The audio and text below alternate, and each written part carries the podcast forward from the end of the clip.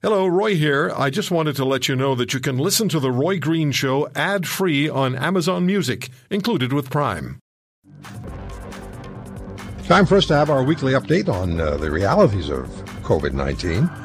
And uh, I just, as we all have, have been watching these mass gatherings in American cities as the, uh, the demonstrations and the riots take place. And one of the thoughts that I've had, I'm sure so many people have had as well, is uh, what what what happens now? I mean, with so many people in such incredibly close proximity, do you end up with um, a situation where the virus now uses these gatherings as a launching pad for more more mayhem? Dr. Isaac Bogoch, infectious diseases specialist at Toronto General Hospital and professor at the University of Toronto gives us his time each weekend and much appreciated. Dr. Bogoch, what about that? It's how how much are you, how concerned are you about what you're seeing from a medical perspective?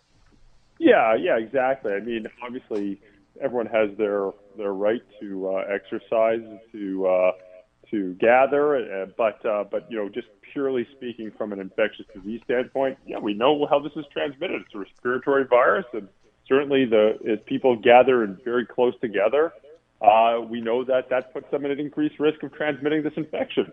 Things that are working in people's favor, uh, it's outside rather than inside, so that takes the risk slightly, uh, makes the risk a bit lower.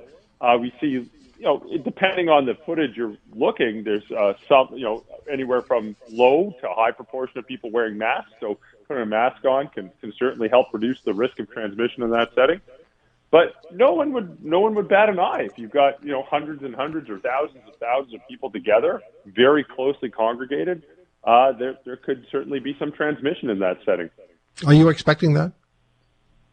Yeah, I think it's going to be really hard to quantify though. But uh, I just I wouldn't be surprised if uh, if we see cases. Now, are we going to be able to say, okay, you know, 14 days after these protests, is there going to be a spike in cases, and is it related to those? Ah, it might be hard for uh, to have a smoking gun, but uh, but there there probably is some transmission in those settings. Yeah, uh, let me read you an email that I received from uh, from a listener, and uh, I thought it was interesting. He writes, uh, I am 60 years old. I'm scheduled to bring my car in for service next week. A lot of us are doing this now, whether you're taking your car in to get your winter tires off, or you have to get an oil change, or you're just getting your vehicle going again. He writes, My dealer will sanitize my vehicle before I get into it. However, should I have any concerns about the potential for there being viral particles suspended in air inside the vehicle from the technicians who were inside it? Do I need to open the doors for a few minutes before driving away? I have but one surgical mask, which I could use. My understanding is that it does not offer protection as would an N95 mask. I normally wear home non-medical face covering when I go shopping. Appreciate you taking the time from a busy schedule to reply. Regards, Amnon. What about that? Uh, Good question. Eh, low risk, low, low, low risk. I mean, you know, when when people are working in the car, uh, oftentimes the doors are open, um, and that that would certainly reduce the risk. Clearly, they're uh, they're wiping down all the surfaces uh, as that person acknowledged. I think that's a low risk setting. Of course, nothing is zero percent, but you know, this is this is. It sounds like they're really paying close attention to uh, you know, wiping down the, the surfaces in the car. So, you know, I put that in the lower risk end of the spectrum. These aren't particles that are going to be floating around in the air for long periods of time. Uh, they, they, the infectious particles uh, that, that would carry the virus fall to the surface pretty quickly, and certainly if there was any lag time uh, between people exiting the car and then, of course, sterilizing the car and him getting into the car, I think this is this would be at a very low risk uh, okay. end of the spectrum. Kids, uh, children are presenting with unusual health conditions. I've been reading that rash, fever, etc., with which uh, some medical experts are suggesting this could be somehow related to COVID-19. Is there a story here?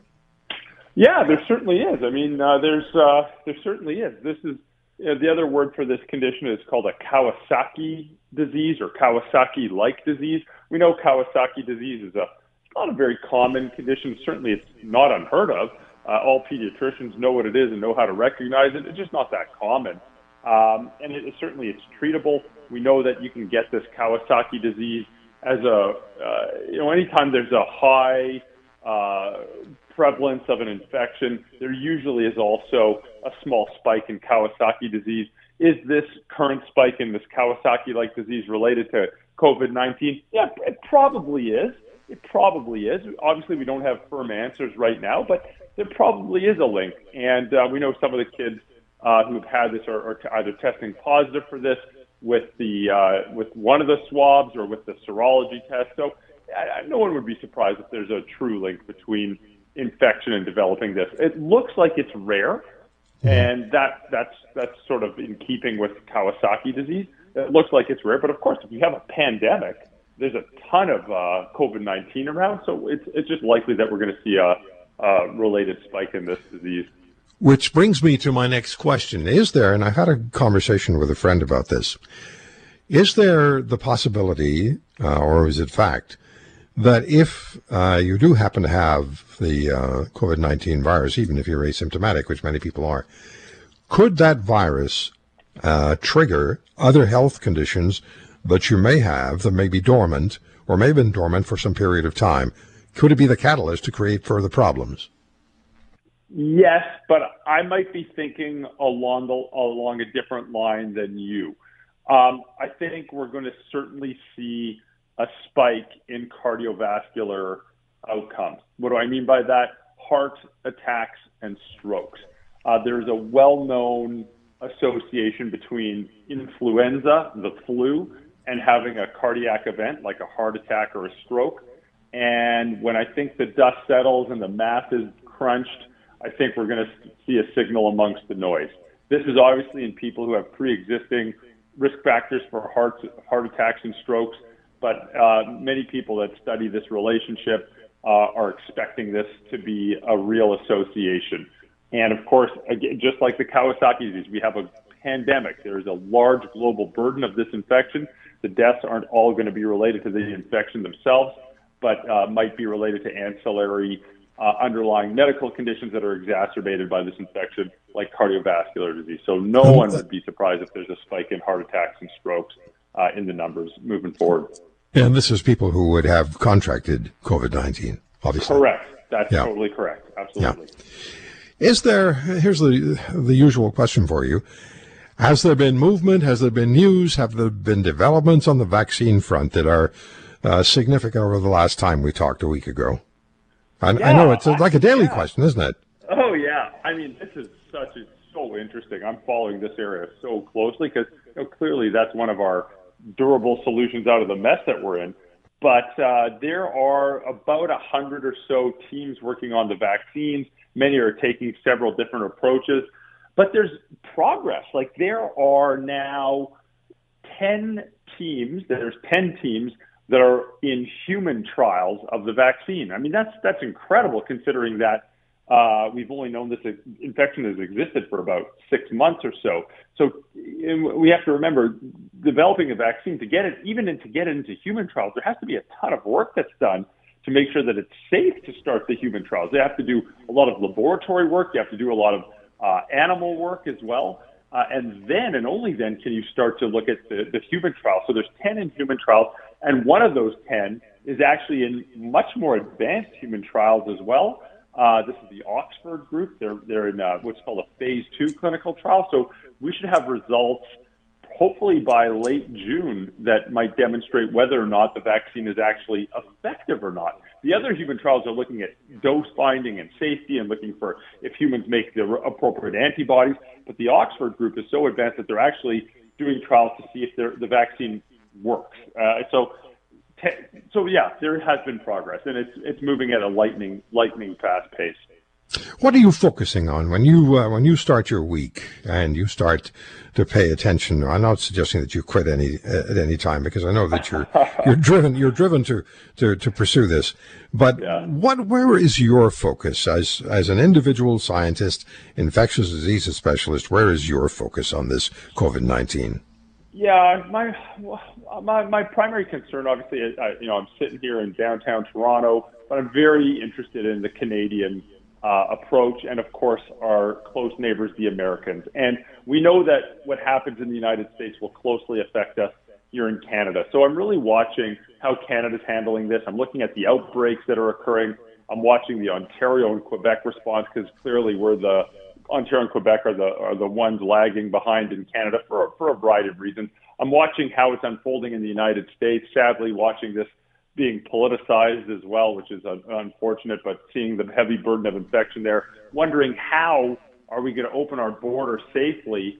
I know it's got to be done at some point, but you know we just risk reintroducing this infection to places that we've worked so hard to get to have such a low burden. That's going to be a challenge. Looking at the global landscape as well, places like Russia and Brazil, Peru, just getting pummeled with this infection now, and watching uh, their responses. Mean, there's just so much going on. Um, also, looking at the scientific discoveries, you know, it's really interesting. I don't know if you want to go down this avenue, but there was a very high-profile study published in the Lancet, uh, which is one of the best medical journals in the world. It was published last week in the Lancet, showing looking at hydroxychloroquine.